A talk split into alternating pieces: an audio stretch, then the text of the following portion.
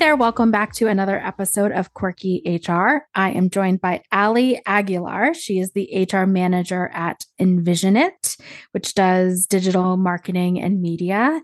And she is an HR department of one. So I'm sure we're going to get into it. But Ali, welcome to Quirky HR. And if you want to tell us a little bit about yourself and your career path. Yeah, you bet. Thanks, Dana. Um, Yep, HR team of one uh, for a boutique uh, marketing agency. We're in downtown Chicago.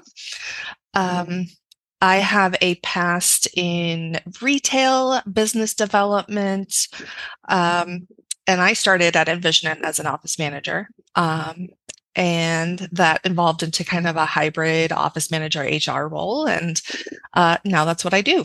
I have been here for almost 11 years. It'll be 11 years in June. Longevity, which is fantastic. um, talk to us a little bit about that office manager role because I think office managers often get tasked with the HR just through osmosis. So what did did that happen to you and did that what did that look like for you?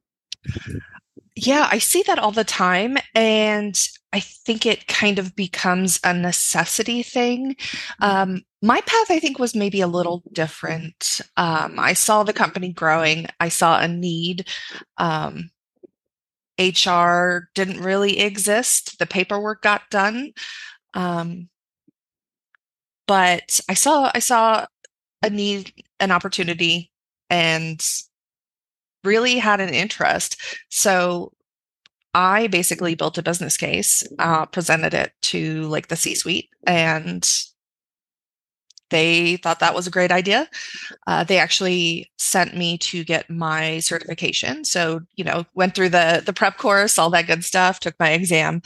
Um, and then you know over those couple years started to transition more hr uh, was building a lot of things you know that didn't exist before and yeah that led me to to where i am today can we talk a little bit about the business case because i think that a lot of times i ask my guests like how do we get the c suite on board with something you know a new benefit change or a, a different policy or procedure and and that tends to be i think a challenge for a lot of people is making a business case because we're like, oh, we work in HR. Of course, it's the right mm-hmm. thing to do. It's for the people and it's, you know, you legally have to.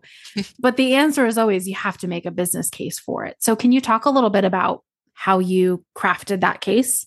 Yeah. Um, well, I got lucky because a lot of the kind of administrative HR type of things were being handled by uh, our controller. Um, so I had her as, as somewhat of a cheerleader for me to be this dedicated role. You know, she definitely wanted that off her plate.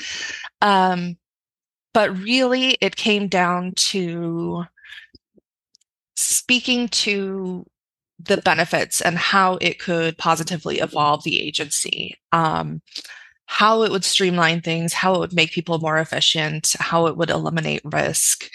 Um, and nowadays, you know, I, I definitely the number one thing I would say when you're building a business case is to play to the dealer. You know, I can build a business case and have a lot of points, a lot of really solid points. But if I'm presenting this to the CEO, I need to highlight what he's going to care about, which is typically the bottom line. So if you know what is motivating the people that you're building this business case for, you're going to be able to appeal to them uh, and eliminate the noise that won't register for them or be as impactful as it probably seems to you.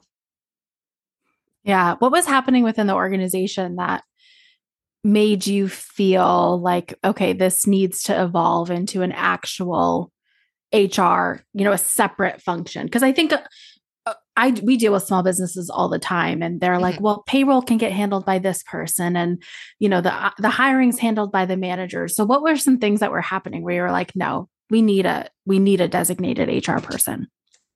I think it started with helping my controller with uh, some of the administrative stuff, some of the literal filing, um, and just kind of learning about what she was doing. Um, and just thought that there was just so much room for efficiency and that the employees like viewing myself as an employee and wanting kind of a, a home base for things like benefits and like understanding benefits or am i enrolling in the right one? or what are my options? Um, and also just being a person who has a high level of emotional intelligence a great sense of empathy like that side of it um, you know really appealed to me.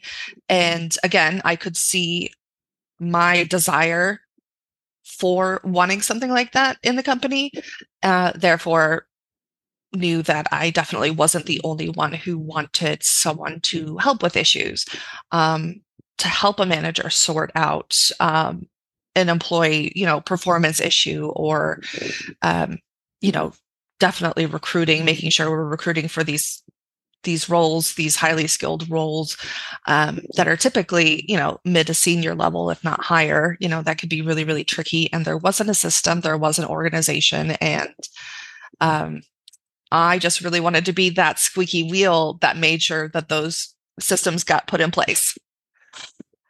And squeaky wheel you did, which is great because I mean, I'm biased, but I think HR is needed in every organization.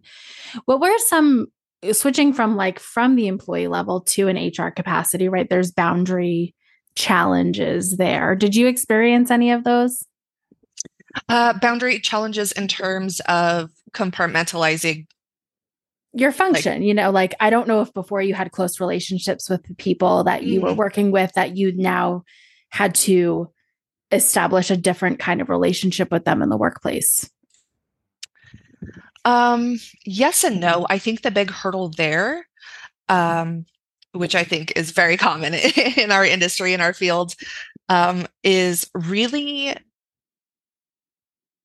earning my seat at the table and being recognized as an expert, as a subject matter expert, and finding ways to make people want to come to you.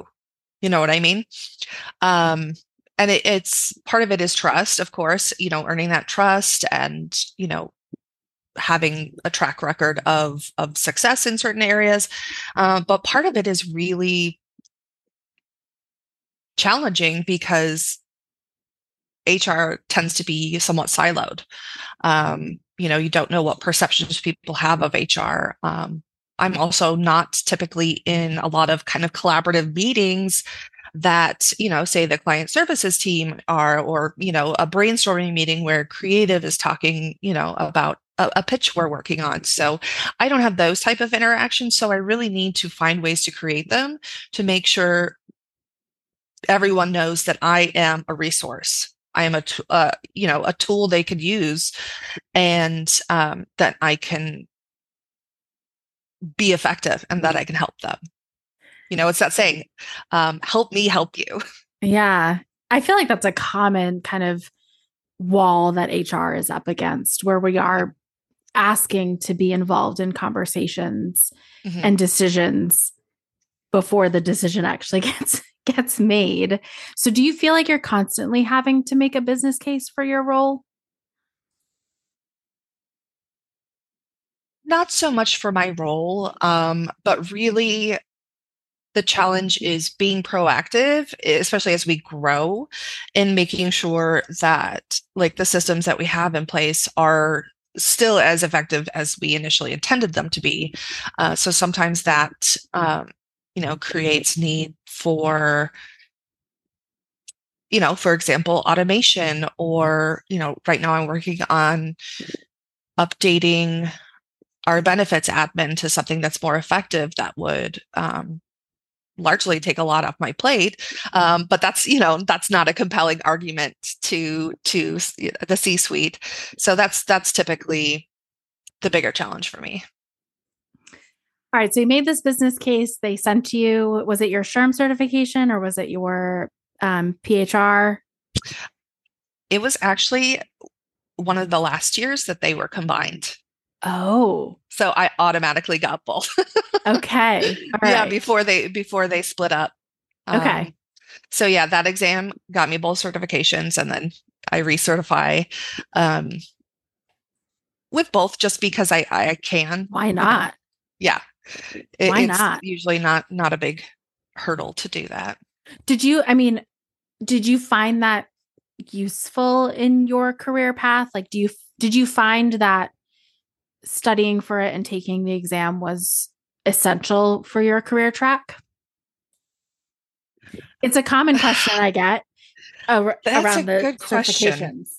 I will say yes, but I will also say um, the material, which I've heard has changed and evolved a lot in a in a positive way, but the material and you know, like in the prep course and the exam were just not at all what I expected. Um, and I, I think I went into it thinking that HR was a lot more black and white than it really is, and and you really can't study for HR the way you you know can study for I don't know a math exam or something. Um, so being successful in HR is kind of being okay living in that gray area or you know a place of ambiguity and um so in that aspect um i don't know that the prep course really helped but i'm glad i did it if i if i could do it over knowing what i know now i i still would yeah I mean, I, think it could be successful without it, but in my case, I'm I'm glad, especially kind of kind of in my situation where I went just all in head first. Sure. Yeah, I think it lends itself to a bit of credibility if you have the the letters after your name, but mm-hmm. I have I have similar feelings in that like I wasn't thrilled. Like I wasn't elated after getting it because I didn't feel I don't know. I just wasn't that excited about it. And I know it's valuable for people and and they see a lot of value in it. I was just kind of like, oh, okay. Yeah, it, it was pretty anticlimactic, you know, mm-hmm. once my relief was over. Um, you know, once my relief subsided from just being able to put that stressful situation behind me. Um, what I think is more valuable, like day to day for me, is just like the resources available to someone that is certified and that someone that is, you know, like a member of SHRM or um, the HRCI system. Yeah. So you're an HR department of one, and you've mm-hmm. always been an HR department of one, right? There? Always. Yep. Always. What has that experience been like for you? Um, some of the positives are I think that being scrappy and having to develop systems and processes that didn't exist before is an incredibly valuable tool. Um, I think it allows me to also eliminate some of those kind of uh, lines of bureaucracy that can exist when there is uh, you know a larger company or a larger hr team. I think the fact that i touch every aspect of the employee life cycle and experience um, is incredibly valuable. And um, you know the, I, I i think that getting to have my hands in all of those pies is a little bit more aligned with what I want to do versus someone who, for example, just does recruiting or just does um, like performance management. Um, but it's, you know, it's a lot of work and you really have to be adaptable and you have to know how to time manage and move the needle forward on all of these initiatives and um, how to pivot really, really quickly from, you know, a, a conversation about like performance issues and you know multiple open roles and then uh you know switching payroll systems so it can kind of make your head spin i love that you use the word scrappy because i have felt that many times in my career where you, you just have to figure it out you know we go into clients where there's no lead in and you just have mm. to figure out what's happening and what should be happening and what shouldn't yeah. be happening It was a lot of figuring mm-hmm. out. Um, it was a lot of asking forgiveness, not permission, because otherwise everything would have taken 10 times longer than it needed to be. Um, but I'm thankful for for that experience because it was the best way to kind of immerse myself into the role in HR. Sure. Prioritization of the HR function and like your day to day. How did you learn and figure out um like what is a priority? Because I I find that everything everything that everyone thinks we do, do mm. is a priority. Oh, and 100%. and in reality, like, you know, I'll say the only things that I'll drop everything I'm doing for is a sexual harassment claim and an employee death. Everything else can wait, mm-hmm. you know, payroll issues. So, how did you learn to prioritize and to communicate what your priorities were? I'll let you know when I figure that out. I'm kidding. Um, you're absolutely right, though. Um, priority is going to look completely different depending on who you're asking. And it can get overwhelming and muddy and it can change on a dime. So, really, what I do is make sure that I'm communicating what my priority my priority list looks like to you know for example my boss or the ceo um, and just make sure that they're on the same page uh, so that not only prevents any misunderstanding, but it also makes sure that they know if something changes then that needs to be communicated to me so it kind of is forcing that like interaction um, and helps make sure that i don't get left out of any um, important conversations mm. so that trust component with the c suite or top leadership or even you know managers, uh, supervisors, managers is so essential in any mm-hmm. organization for HR. What were some things that you focused on to develop that trust with them so that so that they knew, okay, Ali's got it. She's got it mm-hmm. handled. We can trust her. Um it was a lot of trial and error. Um and it was a lot of like learning how to get what I wanted out of each person. Uh, the best way that I've determined to kind of develop trust is finding those moments of collaboration and letting those managers know that I got it. Um, you know, for recruiting and just making sure that you know I'm updating them on the status. Um, basically, what am I trying to say? So, the opposite of no news is good news. Um, I guess at the very crux, over communication, um, and just being consistent and reliable and constantly making sure that um, you're evaluating what's working and what's not so that um, you know a lot of times i say i'm really just not a fan of the phrase well that's the way we've always done it. Um, and so if something needs to change it should. And um, I think there's a lot about the industry I work in and the people I work with that really lend itself to to making that easier, you know, mm. because they're they're typical typically highly collaborative um, you know they want that kind of supportive communicative uh, environment so um, it's easy to get that reciprocated in terms of like this is what i need this is how i can help you mm.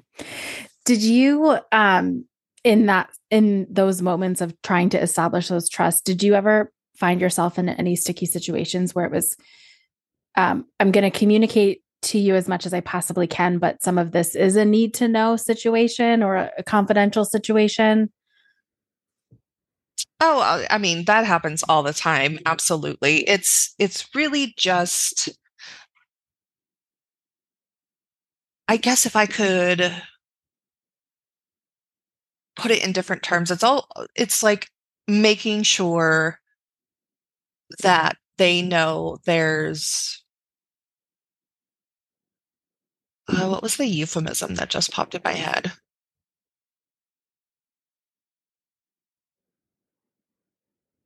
We call it I'm managing like managing up, like making sure that what they need to know they're equipped with.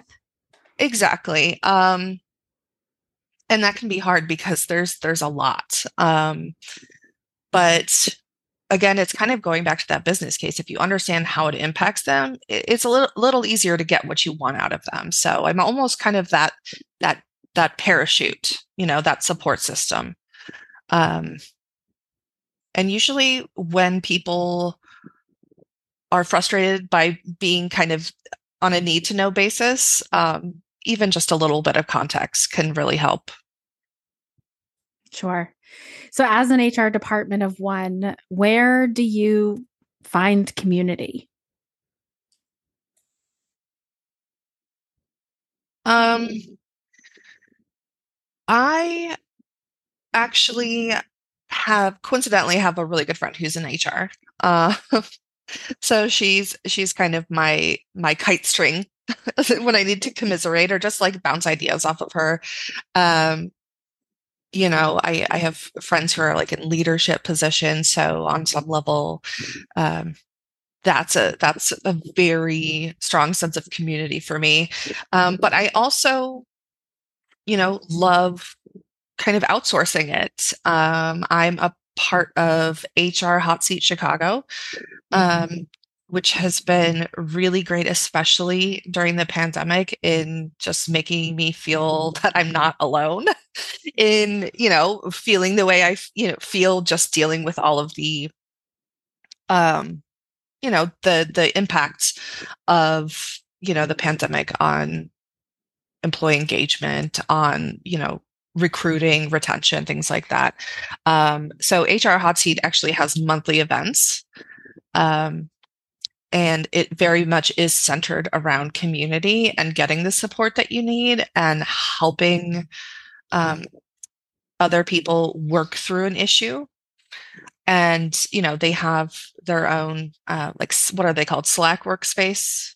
Oh, Slack work- nice. yeah workspaces. So even outside of um outside of the events themselves you know there's that community there. And a lot of it is just talking through something and being like okay am i am i crazy I was just about or to say like the, can, amount, can anyone else relate the amount of times that I've been in situations where I'm like, is this, am I, have I forgotten how to do my job? Like, you almost get gaslit by someone else, you know, by an employee or by a situation. right or sometimes yourself or yeah, or sometimes yourself. So having those people, I have a friend who I worked with in HR, and sometimes I'll text her. And she works in a corporate HR environment with Mhm. there's two or three people in her HR department, and so I'll sometimes text her and be like, "Hey, what would you do in this situation? Am I totally off off kilter?" Because you do, you start to be like, "Am I fucking insane?" Oh my God, yes, all the time. Um, it was also early on in the pandemic. SHRM, and I don't know if it was SHRM or if it was a local chapter, had a mentorship program that I signed up for. And I uh, developed a really great uh, relationship with my mentor that we continued even after the program ended. And that has um, done a lot to not just give me someone to like bounce ideas off of or help me work through you know, if I'm second guessing myself, but even, you know, like the burnout and the imposter syndrome and, you know, me worrying about the things that I haven't gotten to do yet and, and her really kind of validating my experience in HR so far. Uh, so that's that's been a really big part of the sense of community that I've experienced. I love it. I also find that sometimes in in the sense of in the communities, like I think you realize how much you actually know already. Yes. Oh my gosh. Yes. You know, like we do, there's a local one near us and we'll go to trainings and and I remember one of my employees early on, we were at a legislative update and she was like, Oh my God, I know. I know a lot of this stuff already. This is great. So it almost affirms just how good you are at your job. It really does, especially when, you know, it, it could be a legislative update or just like how to deal with XYZ scenario. And you can watch a webinar on it, you can read it in a newsletter. and then that situation doesn't come up for months years if ever so it, it, can be really easy to to second guess yourself not to mention that like everything is changing you know nothing is static in hr no. or legislation i call it constant job security people just keep getting more challenging and the legislature is not resting oh God. yeah people why do people just keep getting more challenging i I don't know if it's like since the first of the year, but we have just seen an uptick in like challenging situations that our clients are facing. And I, I don't know if you've seen the same thing, but it's like nothing I've seen before. Yeah, I, I would say that's that would be the title of my autobiography or just really just like like nothing I've ever seen before, or just like to sum up like the past 12 months. Yes, it's crazy. It's crazy. Um, Ali, where can listeners connect with you? Um, by email, uh, or hitting me up on LinkedIn. Um, yes. Or if and- you're in one of those HR communities, Slack workspaces that I'm in, you know, feel free to send me a message because uh, I would love to uh, grow my HR community personally. Yes. And we'll make sure that all of her details are in the show notes. And of course, if you connect with her on Slack after listening to the podcast, make sure you let her know that that's how you how you learned about her. So, Ali, thank you so much for being on Quirky HR. Absolutely. Thanks for having me.